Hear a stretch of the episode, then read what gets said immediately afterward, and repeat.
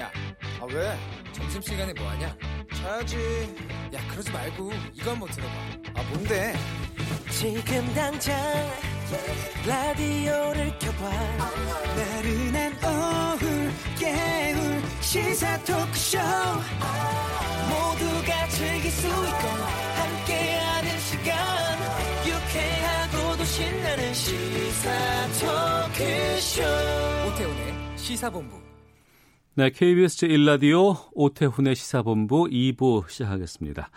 이 시각 중요한 뉴스들 정리해드리는 시간입니다. 방금 뉴스 KBS 보도본부 박찬형 기자와 함께합니다. 어서 오세요. 네, 안녕하세요. 네, 오늘부터 생활 속 거리 두기 시작됐습니다. 어, 정부에서 뭐 어떤 메시지를 내놨나 보죠? 네, 정세균 국무총리가 이제 오늘 생활 속 거리 두기 시작되는 날이니까 네. 어, 한마디 했는데요. 학생들의 정상적인 등교 그리고 우리 경제 활성화를 이뤄내자 이렇게 음. 말을 했고요. 특히 이제 많은 전문가들이 코로나 19가 다시 커질 수 있으니까 계속 얘기하세요. 네, 그거. 그걸 예, 예. 조심 하면서 긴장의 어. 끈을 놓지 않겠다고 말을 했고요. 이제 생활 속 거리두기가 시작되면서 국립중앙극장 비롯해서 다섯 개 국립공연 시설이 재개관됐고요. 국립극단 같은 일곱 개 국립예술단체 공연도 재개가 됐습니다. 음. 많은 분들이 관심이 있는 지금 자연휴양림 같은 경우는 네. 어, 캠핑장이라든지 숙박시설 아직은 문을 열지 않고요. 상황을 예, 예. 좀더 그거는 지켜본다고 합니다. 지난 45일 동안 사회적 거리두기가 이루어져서 지- 이제 좀 더 풀린 그런 거리두기에 사람들의 관심이 높은데 많이들 어떻게 지켜야 될지는 알고 있습니다. 마스크 쓰고 손 닦고 뭐 두 팔 간격 두고 이런 건 아는데 지침들 중에 좀 현실성이 지금 사람들이 지키고 있나라는 부분을 좀 짚어볼 게 있는데 네. 예를 들어서 음식점이나 카페 같은 데 가서 음. 정부의 권고 사항은 지그재그로 앉도록. 아, 그렇죠. 아니면 예. 한 방향으로 앉아서 음. 밥을 먹으라고 하거든요. 그런데 식당 같은 데 가보면 뭐 구내 식당은 좀 그런 게 이루어지고 있는데 일반 네. 식당에서는 잘 이루어지질 않고 있는 게 현실이거든요. 음. 그렇기 때문에 지금까지 잘 안 이루어져 왔는데 다시 잘 이루어질지 이런 부분은 좀 의문이고 결혼식 하- 장례식에도 축의금 어, 조의금 직접 주지 말고 네. 온라인으로 지금 하라고 하는 게 지금 권고 사항입니다. 또 어. 헬스장 같은 곳에서도 헬스한 다음에 샤워를 집에 가서 하라고 하는데 네. 과연 이게 현실성이 있을까라는 생각이 드는 게 음. 지금 사람들이 뉴스를 다 듣고 있거든요. 지금 뭐 신규 확진자 수가 매일 하루 10명 이하로 떨어지고 있고 어제 같은 경우도 두명두명 나왔는데 나왔어요. 네. 둘다 모두 공항 검역 과정에서 나왔습니다. 사흘 연속해서 국내에서 발생한 확진자가 없는 상황 이런 상황들을 다 뉴스를 듣고 있는 국민들이 조금 느슨해 있는 것은 현실이고요. 결국에는 아, 조심스러운 마음으로 코로나 19가 어떻게 될지를 물론 이제 정부의 권고 사항을 잘 지키면서 지켜봐야 될 것 같습니다. 네. 민주당 이낙연 전 총리 코로나19 국난 극복위원장이죠. 이천 물류창고 화재 희생자 분향소를 찾았는데 유가족과 뭐 설전이 있었어요? 네, 그렇습니다. 그 총리 시절에 워낙에 신중한 발언을 하고 음. 말 한마디 한마디가 뭐 일침을 가한다든가 그런 것에서 국민들이 많은 아, 관심을 받았었는데 네. 어제 그 이천 화재 참사 유가족들과 설전이 있었다고 합니다. 어제 오후 4시쯤에 합동 분향소를 비공개로 방문을 했다고 하는데 예. 이 일정이 노출되면서 합동 분향소에서 유가족 30여 명이 기다리고 있었다고 합니다. 음. 그래서 조문이 끝난 다음에 유가족들하고 만났는데 예. 유가족분들이 좀 흥분해 계셨어요. 그래서 어. 면담 과정에서 유가족들이 듣고 싶었던 내용은 정부의 어떤 구체적인 대책을 듣고 싶어 했었는데 음. 이낙연 어, 당선인 입장에서는 자기는 지금 정부에 있는 사람도 아니고 아, 그렇죠. 예, 예. 그런 상황이기 때문에 그런 입장을 잘 전달하겠다라는 말만 계속 되풀이를 했거든요. 음. 그랬더니 아니 왜 이 구체적인 대책은 얘기를 안 해주고 네, 네. 입장이 이렇게 적냐라고 이제 얘기를 합니다. 구체적인 워딩을 보면 이낙연 전 총리가 제가 지금 현직에 있지 않다. 음. 책임 있는 말을 할 수 있는 위치에 있는 사람이 아니다라고 하면서 그런 말들을 잘 전하겠다라고 했는데 네. 이후에 유가족들이 계속 흥분을 하시- 하시면서 구체적인 대책을 요구를 하시, 하셨고요. 유가족들의 항의가 계속 되니까 이런 말을 합니다. 내가 국회의원이 아니다라는 말을 하는데 이 말이 좀 자극을 준 것 같습니다. 그래서 내가 정부에 있는 사람인가? 음. 난 국회의원도 아니고라는 이 워딩이 나왔는데 이 워딩을 듣고 유가족들이 좀 흥분을 하시고 네. 어, 분향소에서 나가달라라고 요구를 했다고 하는데요. 이때 저희 방송사들이 사실 그 안에까지 취재를 못 쫓아갔는데 음. 일부 유튜브 채널에서 이제 나온 빠져나온 다음에 영상을 지금 유튜브에 올려놨더라고요. 그거 네. 봤더니 이낙연 당선인 뒤로 그 유가족들이 막 욕설을 하시고 흥분하시는 목소리가 들리거든요. 이낙연 전 총리도 좀 당황하시는 음. 당황하는 그런 목소리를 에, 보였었는데 이런 모습 들 이런 wording 구체적인 wording이 이제 알려지니까 야권에서 지금 맹 비난하고 있습니다. 음. 어, 통합당 장제원 의원은 페이스북에 너무 논리적으로 틀린 말은 하나도 없다. 네. 이낙연 총리가 한 말은 틀린 말은 하나도 없는데 그런데 왜 이렇게 소름이 돋을까? 머리만 있고 가슴은 없는 정치의 전형을 본다라고 비난을 했고요. 민생당에서도 알맹이 없는 조문으로 유가족들에게 큰 실망을 안겨준 것이라고 하면서 당선인을 비판을 했습니다. 지금 그 이낙연 당선인 측 에서 나온 입장은 조문만 하고 비공개로 하려고 했던 것이기 때문에 어떤 음. 입장을 준비를 하지 못하고 갔다가 네. 그, 이 유가족들이 원하는 답을 못했던 것이다라고 음. 해명을 하긴 했는데 어쨌거나 가족이 화마에 그 가족들을 잃은 그 유가족들이기 때문에 다른 정치인들이나 정부 관계자들도 이제 방문할 때 그런 부분을 좀 조심해서 방문을 해야 될 것 같습니다. 예. 국회 본회의 열려야 된다. 뭐 쉽지 않다. 뭐 이런 얘기들 오가고 있습니다. 지금 뭐 각 당의 입장이 나왔나요? 지금 8일에 원포인트로 어, 하기로 했는데 네. 현재 미래통합당이 참석할 어, 가능성 굉장히 적습니다. 음.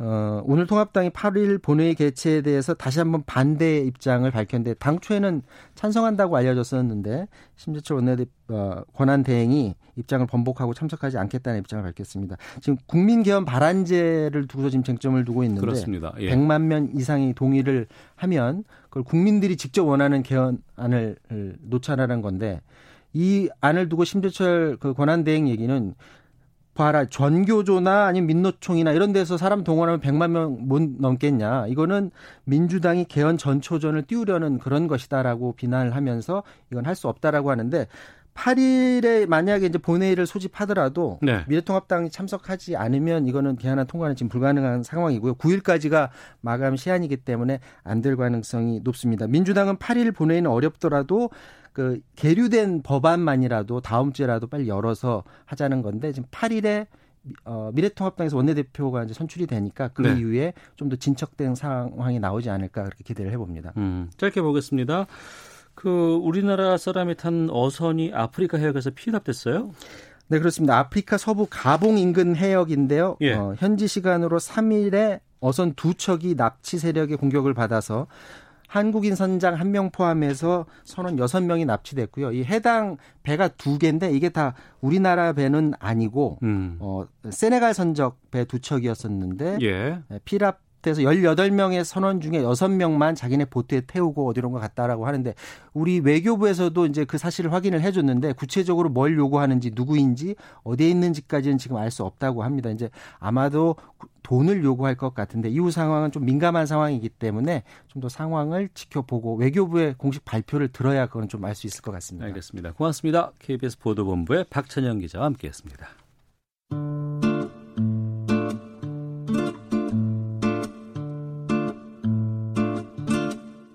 오태훈의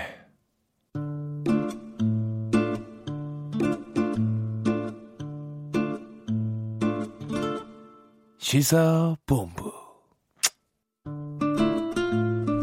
네, 시사본부 청취자 여러분들의 참여 기다리고 있습니다. 샵 9730으로 의견 보내주시면 되고요. 짧은 문자 50원, 긴 문자 100원, 어플리케이션 콩은 무료로 이용하실 수 있습니다.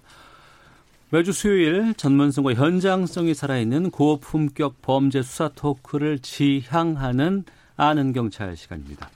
배상훈 전 서울경찰청 범죄심리 분석관 나오셨습니다. 어서 오세요. 안녕하세요. 네. 김은배 전 서울경찰청 국제범죄수사팀장 나오셨습니다. 안녕하십니까? 안녕하십니까? 예. 어린이 보호구역에서 교통사고로 목숨을 잃었습니다. 민식이가 더 이상은 없도록 하기 위해서 이 스쿨존 내 교통사고를 일으킨 운전자에게 가중 처벌을 하는 법안 민식이법 3월 25일부터 시행에 들어갔습니다. 시행 중에 있는데요. 근데 여기에 대해서 처벌이 과하다 이런 주장들이 여기저기서 좀 나오고 있다고 하는데 이런 가운데 민식이법을 희화한 휴대폰 게임이 출시가 됐다고요. 참 이게 게임 제목이 쿨존을 뚫어라. 어떤 게임인지 혹시 보셨어요? 예, 보도된 거 보고. 예. 근데 다운 받을 수 있나고 봤더니 다운은 지금은 안 되는 거 같아요. 안 돼요? 어. 예, 예, 예.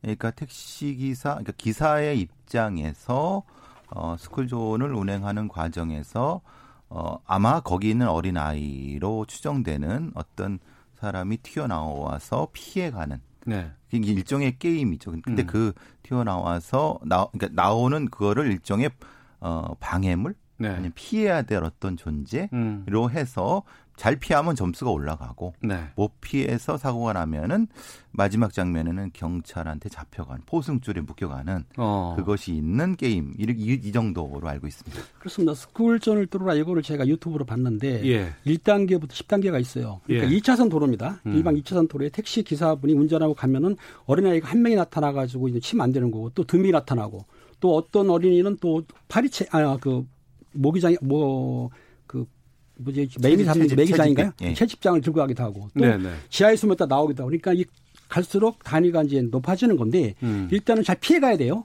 네. 만약에 그 어린 아이를 쳤을 경우에는 경찰이 나타나서 포승줄을 물고 끌려가는 거. 어. 그게 단계가 높기 때문에 실제적으로 보면 게임이라고는 하지만은 예. 지금 말씀하신 대로 민식이법에 대한 그 제그 그 처벌이 강하다는 것에 대해서 어떤 그 희화적인 거, 어. 즉 풍자적인 거 있지 않나 싶은 생각이 들더라고요. 예.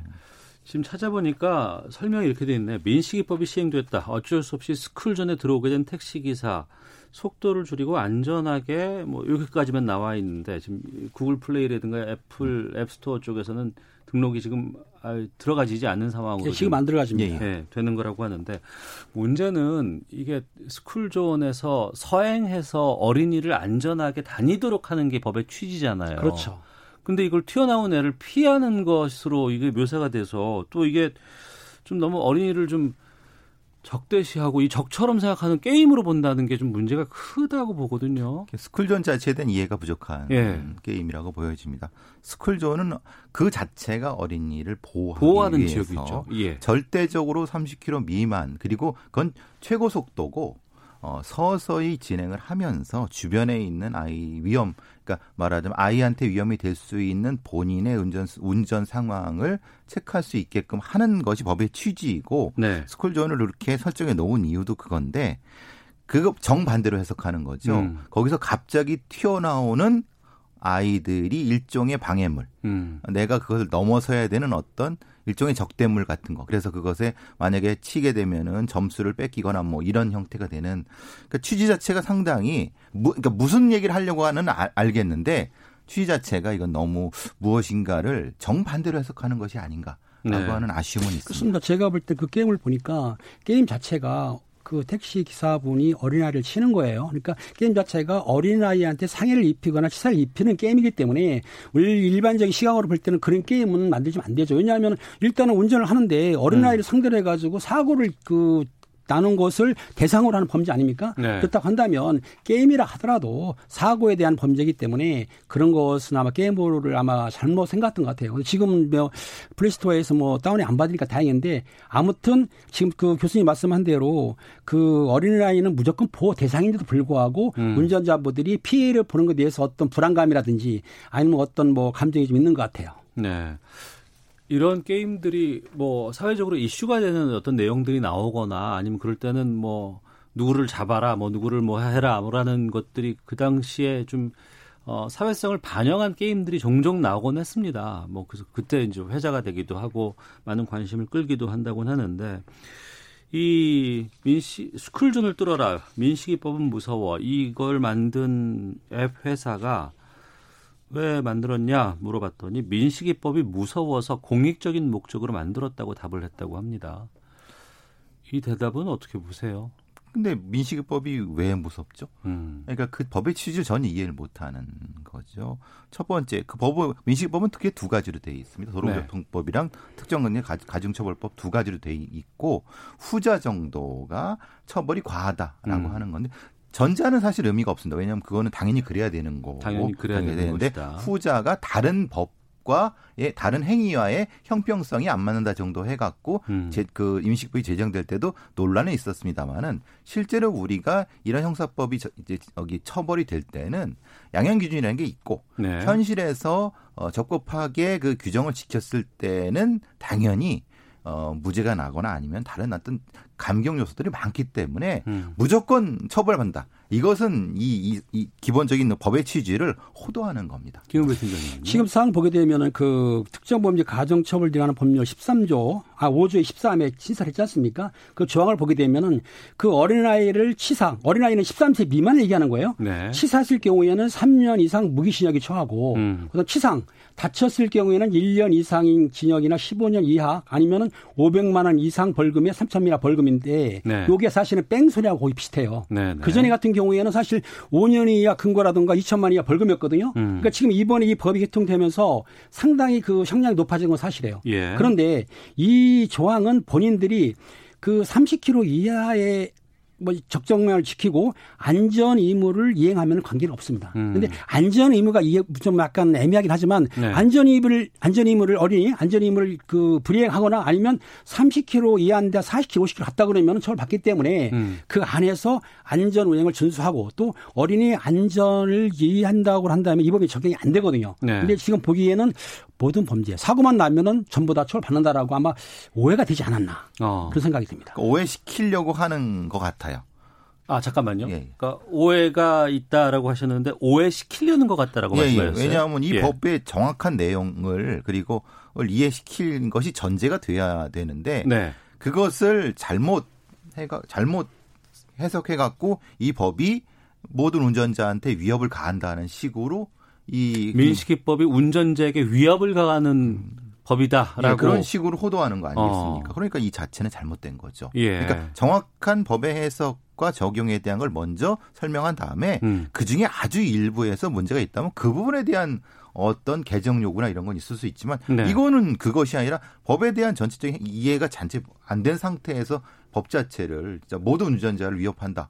전혀 그런 법이 아니거든요. 음. 저번에 이제 그 스쿨존에서 하는 운전자가 30km 이하로 가는 중에 네. 지나고 있는데 좌측에서 횡단보도를 건너면서 자전거 탄 어린아이가 들이받은 적이 있어요. 네, 네. 이건 때문에 문제가 됐었는 수사증인데 그럴 경우에는 뭐라고 보도가 됐냐면 아 그러면은 내가 안전 운행도 하고 천천히 가는 중에 주차된 사이에서 갑자기 튀어나온 어린아이를 받았을 경우 서울 받느냐. 음. 이게 문제가 됐거든요. 그런데 예, 그게 예. 사실은 어린아이가 직접적으로 잘못했을 경우에 그럼 내가 안전 운전 의무를 뭐야 제대로 시킬 경우에는 처벌을 안 할 수도 있거든요. 음. 낙할 수도 있고. 근데 이런 문제에서 아마 좀 언론에서 떠들다 보니까 아 그럼 내가 안전 그 교통 수칙을 시행하고 하는데도 어린아이가 중앙선을 넘어서 와서 받아도 내가 책임지는 거 아니냐라고 좀 오드된 부분이 있었죠. 예, 절대 음. 그런 거 아닙니다. 네. 아, 그리고 판례도 절대 그렇게 되지 않기 때문에 그 부분은 걱정하지 않으셔도 되는데 음. 그것을 이제 그런 과민 반응을 하게끔 유도하는 하는 이런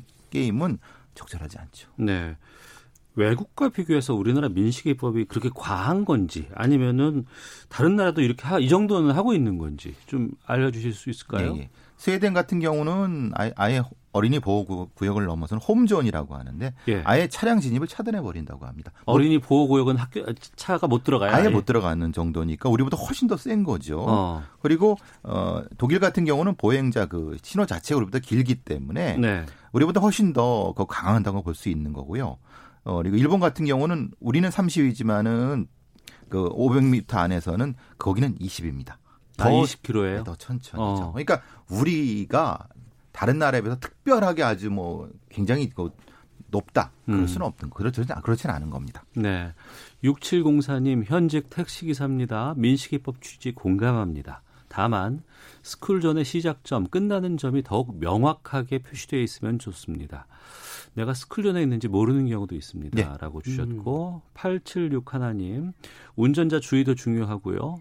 어린이 보호 구역의 안전 장치를 잘하는 것도 중요합니다. 불법 주정차 단속 철저히 하고, 도로에 중앙 분리대도 설치하고, 인도에 펜스를 설치했으면 합니다. 라고 의견도 주셨는데, 좀, 어, 앞서 말씀하신 것처럼 아예 스쿨존에 뭐 차량을 뭐 진입하지 못하게 한다거나 운전자가 스쿨존임을 알고 좀 주의를 더 기울일 수 있도록 하는 장치들 또 필요할 것 같고 또 민식이법 좀 포함할 수 있는 점들은 어떤 것들을 말씀해 주실까요? 지금 말씀하신 대로 2차선 같은 경우에 가운데 그 중앙선에 펜스를 설치하는 거 맞습니다. 왜냐하면 네. 그리고 그 그 스쿨존에는 정차를 가끔 하거든요. 네, 학생들 네. 태우려고. 근데 어. 정차하게 되면 중간에서 튀어나오는 게 안 보이거든요. 그렇지 않습니까? 예, 그러니까 예, 예. 그 스쿨존에는 정주차를 전혀 금지시키고 아까 말씀대로 펜스 설치하고 분리대 설치하고 이럴 경우에는 아마 많이 사고도 줄지만 본인들이 운전을 할 때 운전자들이 일단은 어린이라는 게 13세 미만 아이들이 초등학생들이 뭐 알겠습니까? 그러니까 음. 스쿨존에 들어갈 때는 좌우를 살피고 또 그리고 천천히 30km 이하면 어떻습니까? 가장 천천히 운전하면서 주의 안전이 하는 게 제일 중요하고 그걸 보강하기 위해서 말씀드린 지금 뭐 중간에 분리 설치한다든지 주정차 금지 이런 같이 병행하게 되면은 아마 스쿨존의 취지를 많이 살려서 교통사고가 예방되리라고 생각됩니다. 네. 제가 제가 거의 매일 나오는 데가 스쿨존을 통과해야 되거든요. 음.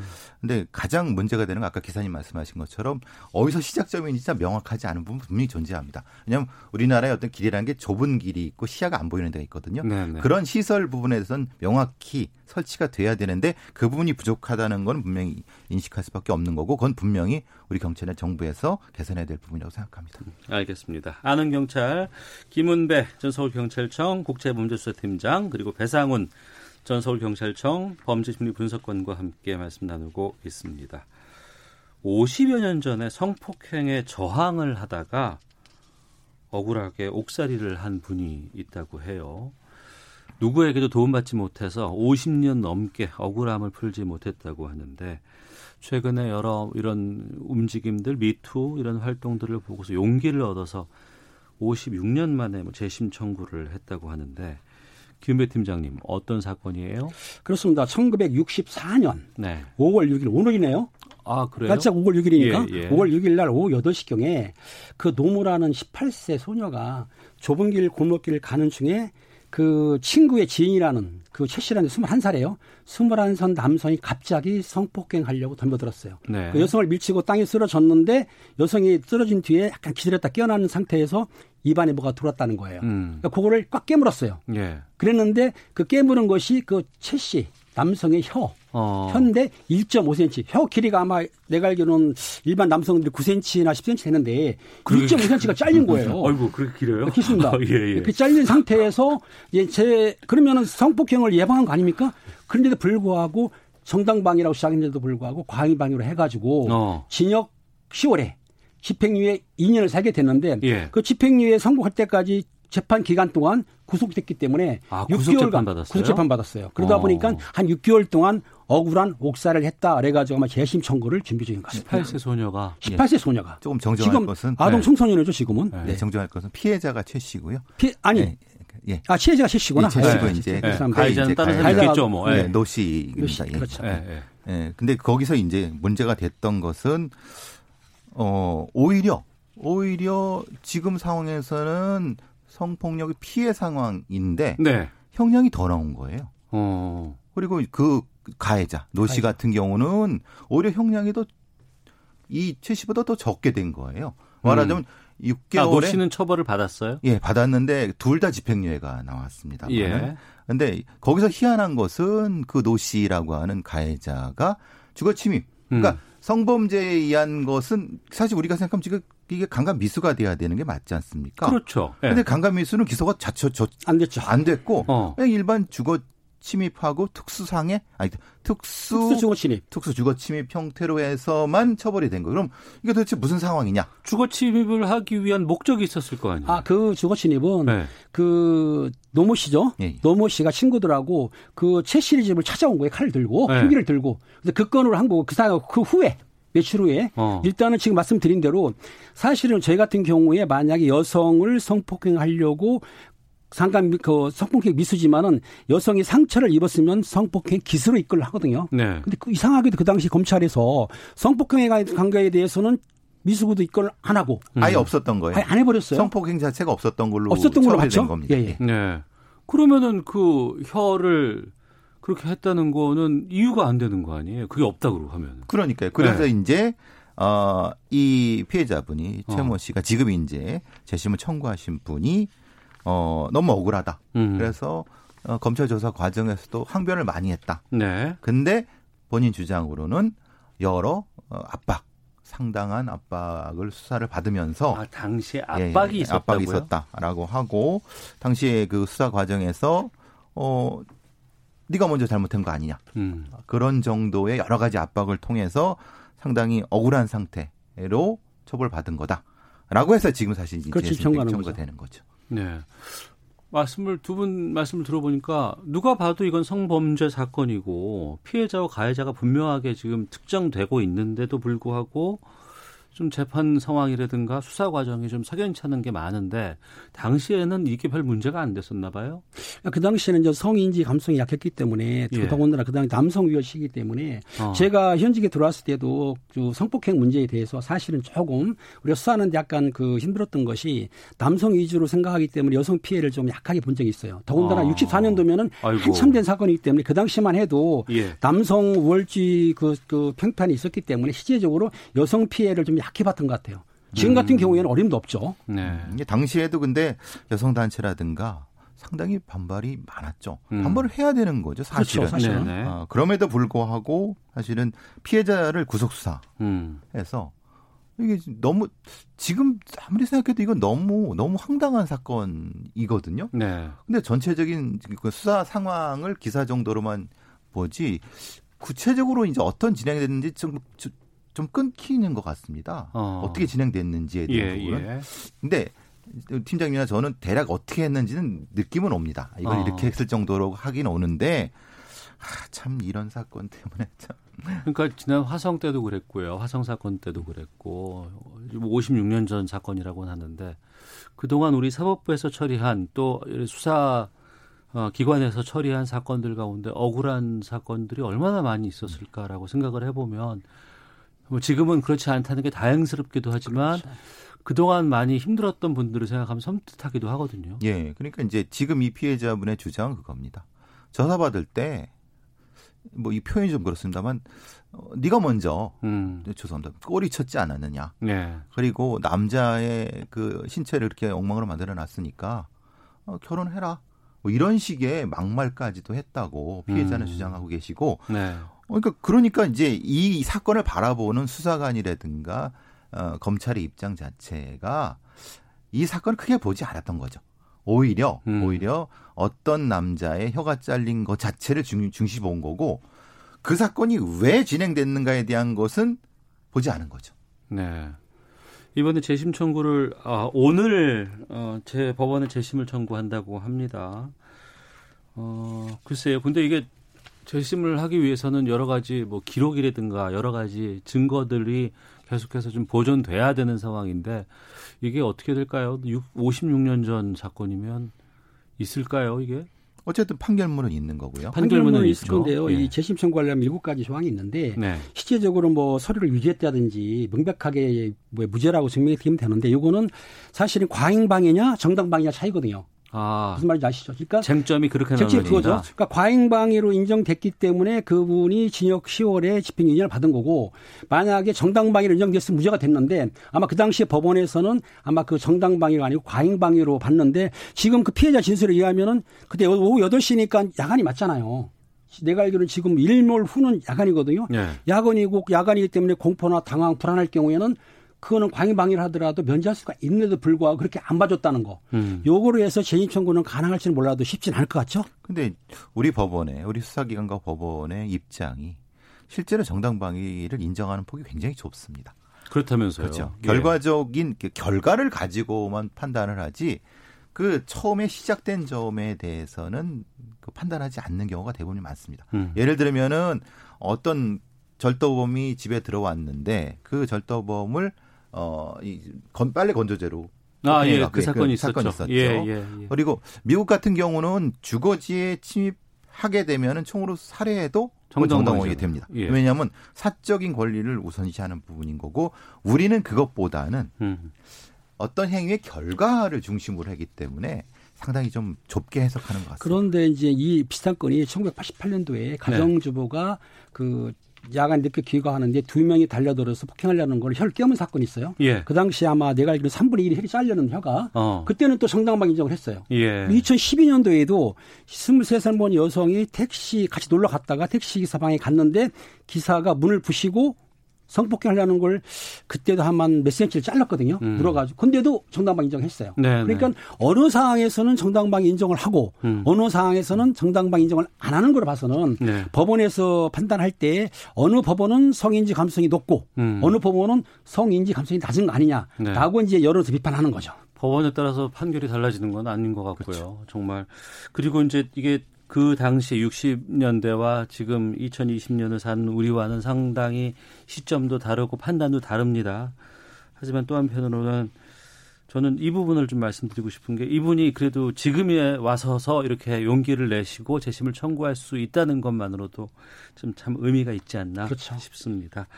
자, 아는 경찰 아, 헤드라인 뉴스 듣고 기상청 교통정보 확인하고 다시 와서 두 분과 말씀 이어가도록 하겠습니다. 정세균 국무총리는 경제위기 극복을 위해 디지털 뉴딜을 추진할 계획이라면서 각 부처의 공공데이터 활용을 통한 데이터 경제 활성화를 주문했습니다. 미래통합당 김태흠 의원이 오늘 원내대표 경선 출마 의사를 철회해 주호영, 이명수, 권영세 의원 3파전이 예상됩니다. 민주당은 초선 당선인들 상대로 원내대표 후보 합동 토론회를 열었습니다. 이재용 삼성전자 부회장이 경영권 승계 과정과 노조 문제에 대한 잘못에 관해 오늘 대국민 사과를 할 예정이라고 삼성 관계자가 밝혔습니다. 삼성 준법감시위원회의 권고에 따른 것입니다. 미국 국가정보국 국장 지명자인 존 랫클리프 하원 의원이 북한이 핵무기를 계속 추구하는 데 대해 깊이 우려하고 있다고 말했습니다. 코로나19 확진 후 사이토카인 폭풍 증상을 보여 위중한 상태에 빠졌던 20대 남성이 병원 치료 두 달여 만에 완치 판정을 받고 퇴원했습니다. 지금까지 헤드라인 뉴스 정원나였습니다. 이어서 기상청의 강혜종 씨 연결합니다. 네, 먼저 미세먼지 정보입니다. 서울은 현재 미세먼지 농도 1세제곱미터당 35 마이크로그램으로 보통 단계 보이고 있고요. 대부분 지방 35 마이크로그램 안팎으로 대기 환경 양호한 편입니다. 내일까지 대기의 질은 좋겠습니다. 낮 동안 맑은 가운데 오늘 볕이 강해서 대부분 25도 이상의 기온까지 오르겠고요. 광주를 포함한 전남 내륙은 30도 이상으로 올라 덥겠습니다. 이에 비해서 찬 동풍이 불고 구름량이 많은 동해안은 상대적으로 기온이 낮게 있겠습니다. 동서간의 기온차가 크다고 보시면 되겠습니다. 날이 덥고 일교차 크니까 건강 관리 유의하셔야겠습니다. 오늘과 내일 대체로 맑겠습니다. 경기 북부와 강원도에는 건조특보 여전히 발효 중입니다. 모레 오후에 흐려져서 저녁에 서쪽 지방부터 비가 시작됩니다. 모레 밤에는 전국으로 확대가 돼서 이 비는 주말까지 많은 양의 비가 이어질 걸로 예상됩니다.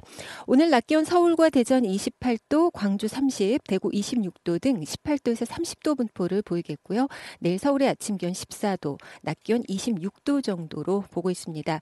내일과 모레 경상 해안과 전남 남해안 제주에 바람이 강하겠고요. 남해와 서해 인근 순차적으로 파도도 높아지겠습니다. 지금 서울의 기온은 26도, 습도는 37%입니다. 날씨였고요. 다음은 이 시각 교통 상황 알아보겠습니다. KBS 교통정보센터의 김민희 씨입니다. 네, 도로 위로는 사고 구간이 많습니다. 서울 시내 강변북로 구리 쪽으로 동작대교를 앞두고는 사고가 났는데요. 2차로를 막고 처리 작업을 하고 있어서 양화대교부터 속도 많이 떨어져 있습니다. 이 구간 지나는 데만 30분이 넘게 걸리고 있습니다. 올림픽대로 하남 쪽으로 한강대교 부근과 영동대교 부근에서도 각각 사고가 있었던 만큼 노량진 수산시장에서 동작대교 사이와 또 반포대교부터 영동대교 사이로 더딘 흐름 남아 있습니다. 서울 외곽고속도로 일산에 서울에서 판교 쪽으로는 서운분기점에서 송내 사이로 여전히 교통량이 많고요. 더 가서 청계요금소 부근 5차로에서는 고장난 승용차를 처리하고 있습니다. 대구 포항고속도로 포항 쪽으로 서포항 부근 1차로에서는 사고가 났고요. 중부 내륙고속도로 양평 쪽으로 상주에서 북상주 사이와 또 충주 휴게소 일대의 정체는 각각 작업 여파입니다. KBS 교통정보센터였습니다.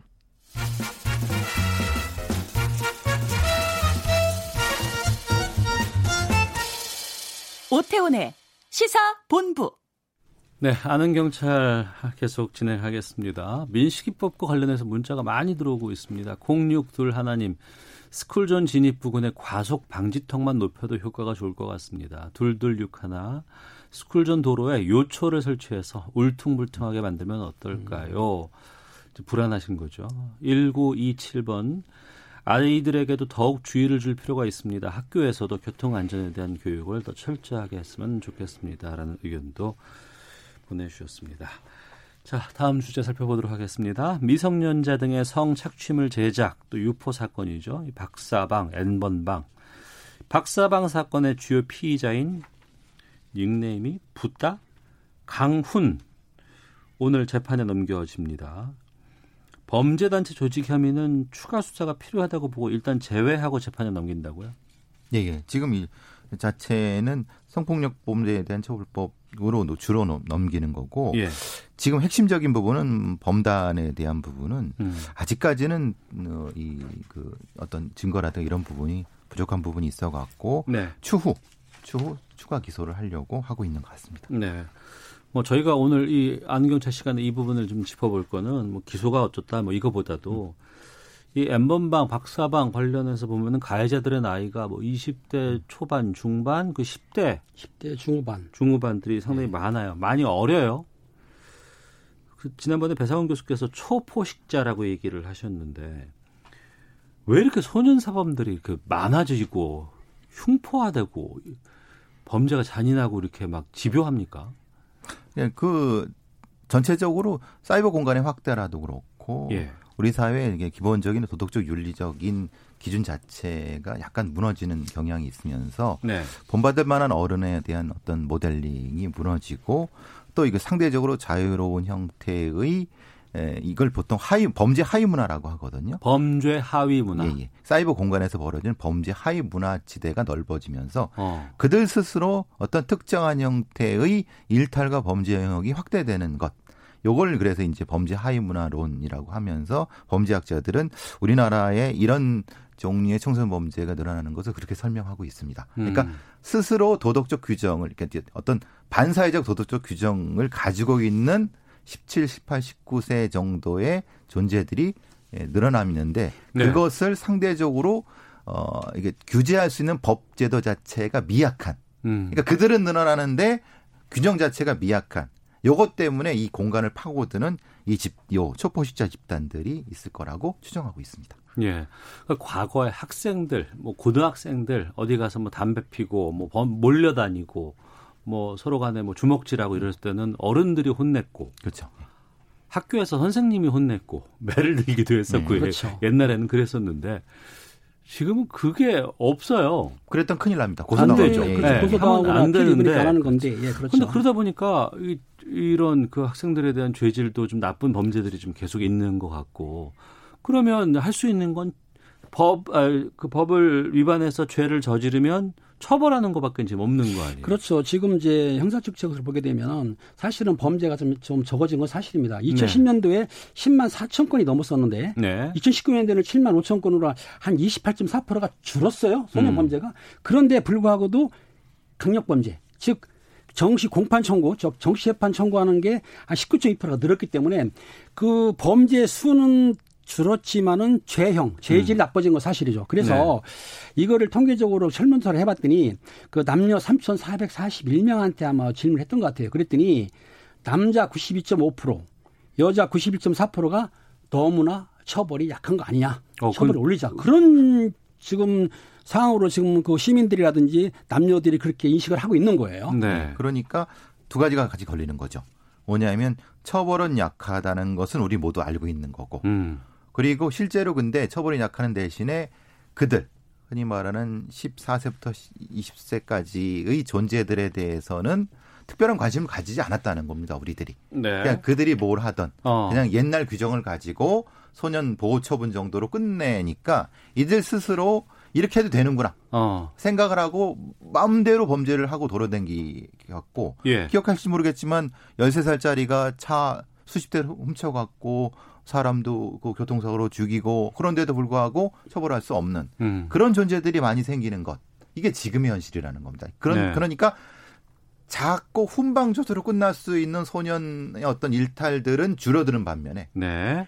강력 범죄들 아까 음, 말씀하신 그렇죠. 그런 것 그런 것 검사가 직접 어 이건 기소해야 돼. 라는 것이 거의 20% 정도 늘어났다는 것은 분명히 우리가 시사하는 바가 있다는 겁니다. 네. 그리고 훈방이 된다는 것은 어, 난 죄, 죄, 질, 그, 죄를 졌어도 괜찮네. 나중에 더 이런 죄가 더 어, 센 강도로 갈 수도 있는 거 아니겠어요? 그렇죠. 범죄 예, 범죄 예방력이나 위화력이 없는 거죠. 음. 그 자체를 그냥 사회가 나를 아무렇게 도 규제할 수 없다라는 것을 머릿속에 넣게 되면은 그 다음에는 더 높은 단계로 진화할 수밖에 없는 겁니다. 제가 보기엔 청소년 선도단체라든지 예. 아니면 청소년들이 어떻게 가입할 수 있는 옛날 보면 보이스카우트 같은 거 있지 않습니까? 예, 사단 예. 같은 경우 그런 경우를 확대시키고 지금 가정교육이 들려고 있어요. 무슨 어. 말이냐면 가정에서부터 애들을 윤리적으로 도덕적으로 교육시켜야 되고 네. 학교에서 교육시키는 당연한 거고 사회적으로도 어떤 단체를 만들어서 그 젊은 청년들이 아동들이 그 젊은 열정을 분출할 수 있는 거 그런 단체를 만들어 가지고 그쪽에 힘쓰게 해야 되는데 그게 음. 부족해요. 물론 네. 소년법으로 볼 때 처벌도 더 가중시켜야 하는 것도 맞지만 어. 제일 중요한 건 아까 말씀드린 대로 가정교육, 학교 교육, 사회 사회에서 학생들을 흡수할 수 있는 그런 단체들 많이 만드는 게 맞지 않나 싶어요. 음. 음. 그래서 제가 아까 말씀드린 범죄 하위 문화, 청소년 네. 문화 자체가 폭증하는 것이 문제다. 음. 그러니까 그들이 존경하고 그들이 어, 배울 수 있는 사회 어른이 많이 생기는 것도 역시 같은 맥락이 되는 거죠. 그래야지 범죄 하위 문화가 줄어들 수 있다는 겁니다. 네. 이 범죄 하위 문화는 저희가 다른 날 한번 좀 단독적으로라도 네. 시간을 좀 잡아서 얘기를 좀 해봐야 될 것 같아요. 단순히 어, 처벌 수위 높여야 된다라는 것이 맞는 건 아닌 것 같고. 그렇죠. 이것이 뭐 원인도 있을 것이고 또 해법에 대해서 좀 접근이 음, 좀 해봐야 될 것 같은데 이건 따로 한번 시간을 저희가 좀 마련해 보도록 하겠습니다. 자, 아는 경찰 배상훈 전서울경찰청 범죄심리 분석관 김은배 전서울경찰청 국제범죄수사팀장 두 분과 함께했습니다. 두 분 말씀 잘 들었습니다. 고맙습니다. 감사합니다. 감사합니다. 오태훈의 시사본부는 여러분의 소중한 의견을 기다립니다. 짧은 문자 50원, 긴 문자 100원의 정보 이용료가 되는 샵 9730. 우물정 9730번으로 문자 보내주십시오. KBS 라디오 앱 콩은 무료입니다. KBS 라디오 오태훈의 시사본부. 지금 여러분은 대한민국 라디오 유일의 점심 시사 프로그램을 듣고 계십니다. 네, 수요일 마지막 코너는 어, 김성환의 뉴스 소다입니다. KBS 제1라디오 밤을 책임지는 시사야의 진행자 김성환 평론가와 함께합니다. 어서 오세요. 네, 안녕하세요. 예. 아, 20대 국회 슬로건이 일하는 국회였네요. 네. 그런데 최악의 국회가 돼버렸죠. 어, 식물을 넘어서서 동물 국회라는 얘기까지 네. 들었고. 그러니까 정말 일하는 국회라는 슬로건을 내걸고 출범한 20대 국회 이제 임기가 얼마 남지 않았습니다. 어, 임기 얼마 남지 않은 시점에서 그동안 처리했었어야 되는데 처리하지 네. 못한 법안들은 뭐가 있는지 좀 살펴볼까 합니다. 근데 임기가 5월 29일까지죠? 예, 맞습니다. 어. 그러니까 이건 뭐 그 규칙적으로 이게 반복되는 거예요. 네. 그러니까 새로운 국회가 시작이 되면 5월 30일부터 임기가 시작이 되는 거고요. 음. 그전 국회 임기는 5월 29일까지 이렇게 됩니다. 네. 그러니까 임기가 보통 4년이니까요. 4년마다 반복되는 현상이라고 보시면 되고요. 그러니까 오늘로부터 날짜를 따져보면 한 23일 정도 임기가 남았다고 보시면 됩니다. 음. 근데 마지막 임시국회가 오는 15일이면 또 끝나요. 아, 그거랑 도 달라요? 네. 그러니까 어. 임시국회 회기 임기하고는 또 다르거든요. 네. 그거하고는. 그러니까 그 15일에 만약에 임시국회가 끝나게 되면은 다시 임시국회를 소집하기 어려우니까 네. 15일 이전에 해묵은 숙제를 좀 해야 할 필요가 있는데 근데 별로 가능성이 없다는 거예요. 음. 왜냐하면 지금 이번에 물갈이율이 굉장히 높잖아요. 그렇습니다. 예. 그러니까 21대 총선 물갈이 비율이 51.7% 정도 나오거든요. 음. 민주당이 48%, 어, 그리고 통합당은 56% 정도가 초선 비율이 차지합니다. 네. 21대를 기준으로 해서 말씀드리면요.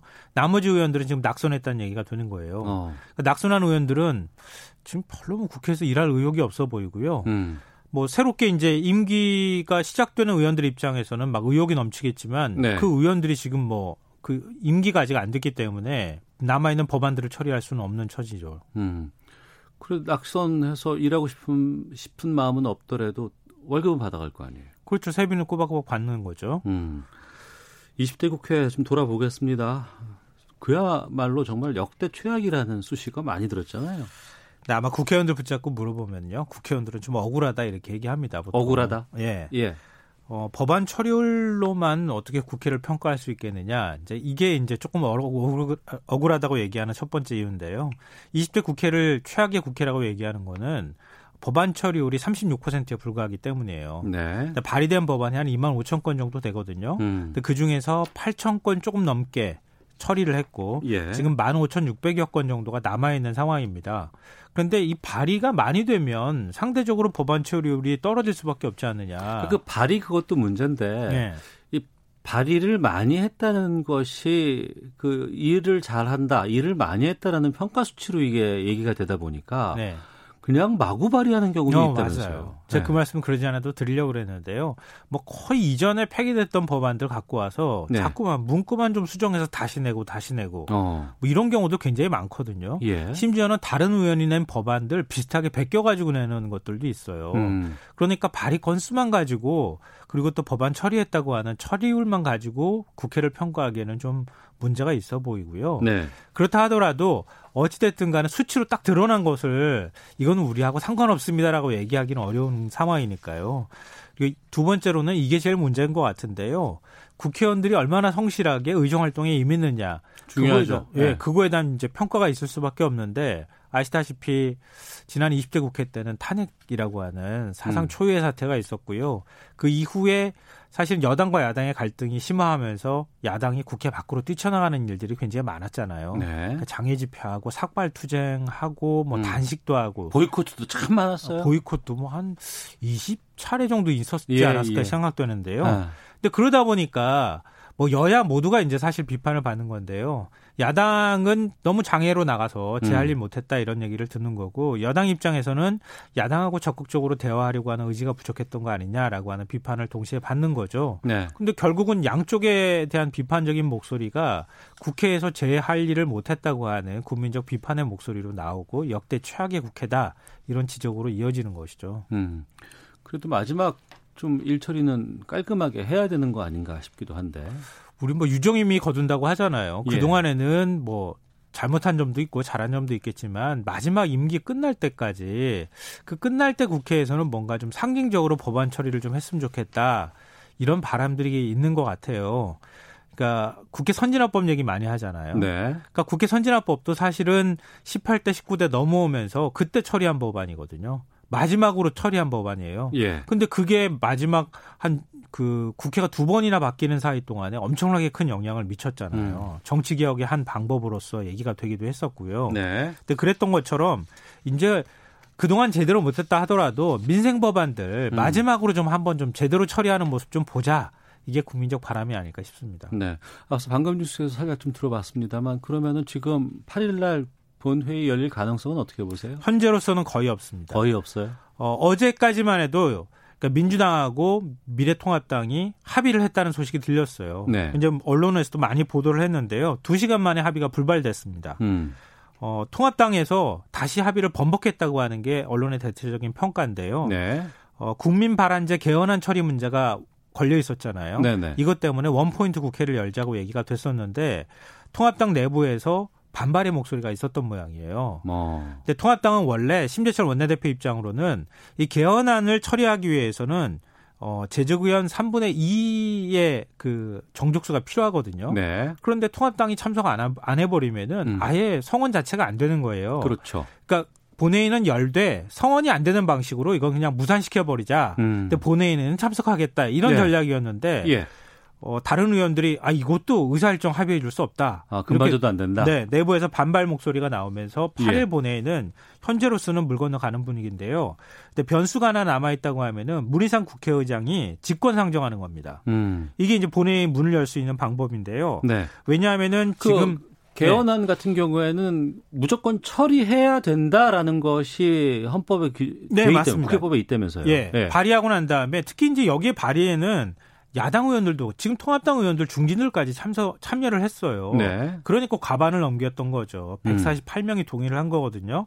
근데 개헌안 같은 경우에는 발의를 하면 60일 이내에서 국회에서 가부 결정을 하도록 돼 있어요. 네. 그러니까 절차를 지키기 위해서라도 특히 개헌안은 굉장히 중요하잖아요. 어. 그러니까 본회의를 열어서 표결이 무산되든 정족수 미달이 되든 처리를 하자라고 하는 게 문희상 국회의장의 어, 현재 의지인 것만은 맞는 것 같아요. 그런데. 민주당도 그걸 하고 싶은데 예. 근데 모양이 안 좋잖아요. 어. 통합당은 지금 상황으로는 참석 자체를 안 할 것 같거든요. 예, 예. 근데 이런 선례를 남기는 게 과연 맞는 거냐? 직권 상정을 했는데도 뭐 구성이 안 돼서 그냥 무산되는 것보다는 네. 어. 그러니까 어찌 됐든 여야가 그래도 합의하는 모습을 보여주는 게 제일 좋지 않겠느냐라고 하는 얘기가 나옵니다. 그러면 이제 20대 국회는 더 이상 기, 기대할 게 없나요? 아직까지 여지가 남아있긴 해요. 제가 자꾸 이렇게 말씀드리는 게 좀 오히려 죄송하다는 느낌이 드는데요. 정치 모른다고 하잖아요. 끝까지 가봐야 된다고 하잖아요. 네. 민주당이 11일이나 12일쯤에 네. 본회의를 다시 또 열었으면 좋겠다 이런 얘기를 해요. 음. 그냥 마지막 유종의 미를 거 두고 싶다는 거죠. 네. 그런데 통합당 심재철 원내대표는 내 손은 이제 떠났다.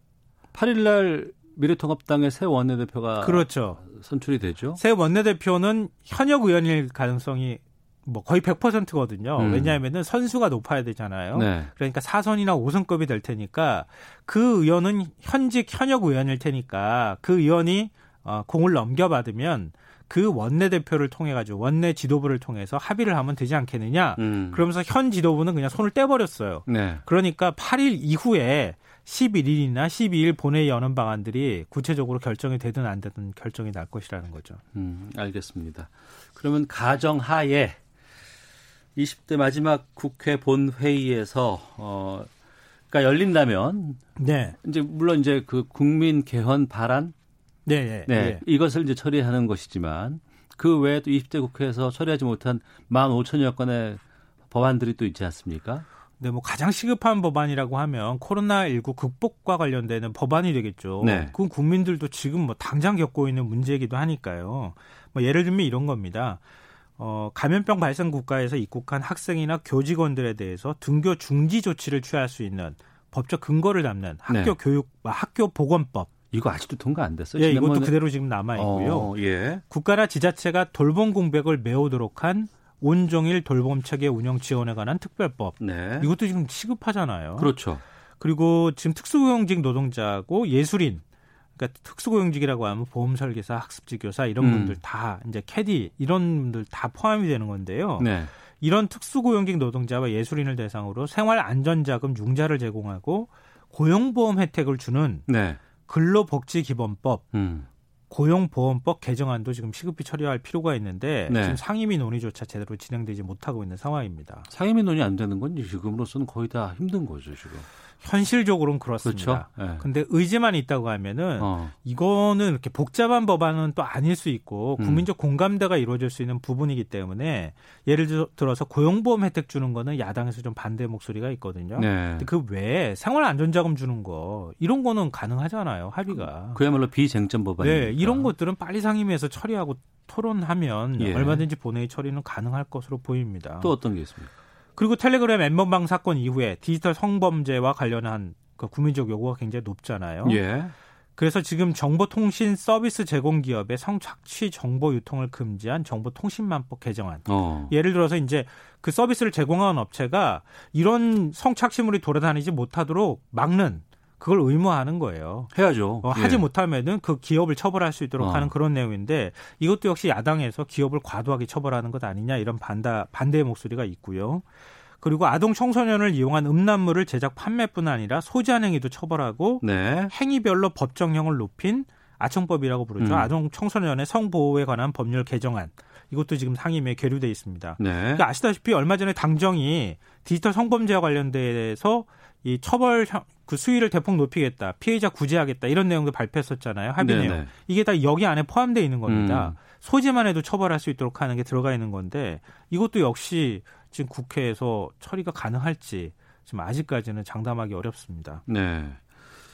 그 이전에 있었던 그 이천 물류화 센터 화재 이런 것처럼 그 산업 현장 재해를 막기 위한 처벌부터 계류돼 있다면서요. 노동계에서 그동안에 줄기차게 요구해 왔고요. 정의당에서도 얘기가 있고 민주당 내부에서 처리할 필요가 있다고 얘기가 되는 게 중대재해기업 처벌법입니다. 네.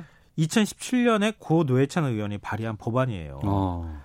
그러니까 아시다시피 2008년 이천 냉동 창고 화재 참사가 발생했잖아요. 그때 그 원천 기업이 처벌을 받았는데 처벌 수위가 어느 정도였는지 아시겠어요? 벌금 2, 천만 원. 네. 1인당 50만 원씩 이렇게 했잖아요, 그때. 40명이 사망했는데 네.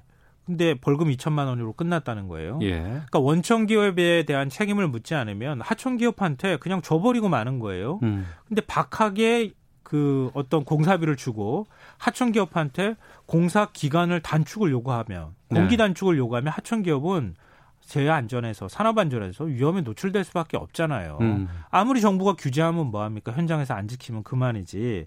그래서 원청의 책임을 강화하는 이런 내용을 담고 있는데 이것도 역시 사실은 야당에서 기업을 기업주의 어떤 책임을 과도하게 부여한다 이러면서 네. 좀 반대하고 있는 상황이어서 처벌을 아 그 법안을 처리해야 될 그 이유는 분명하지만 음. 근데 현재 남아 있는 기간 동안에 합의가 이루어질지 이것도 의문이긴 합니다. 그 과거사법 개정 이것도 안 됐다면서요? 안 됐다면서가 아니라고요. 네. 아, 아니고요. 예. 계속 안 됐던 거예요. 예. 예 죄송합니다. 제가 목소리 컸어요. 제가 더 오히려 목소리가 커졌는데요. 예. 워낙 예. 이건 많았어요. 얘기가. 음.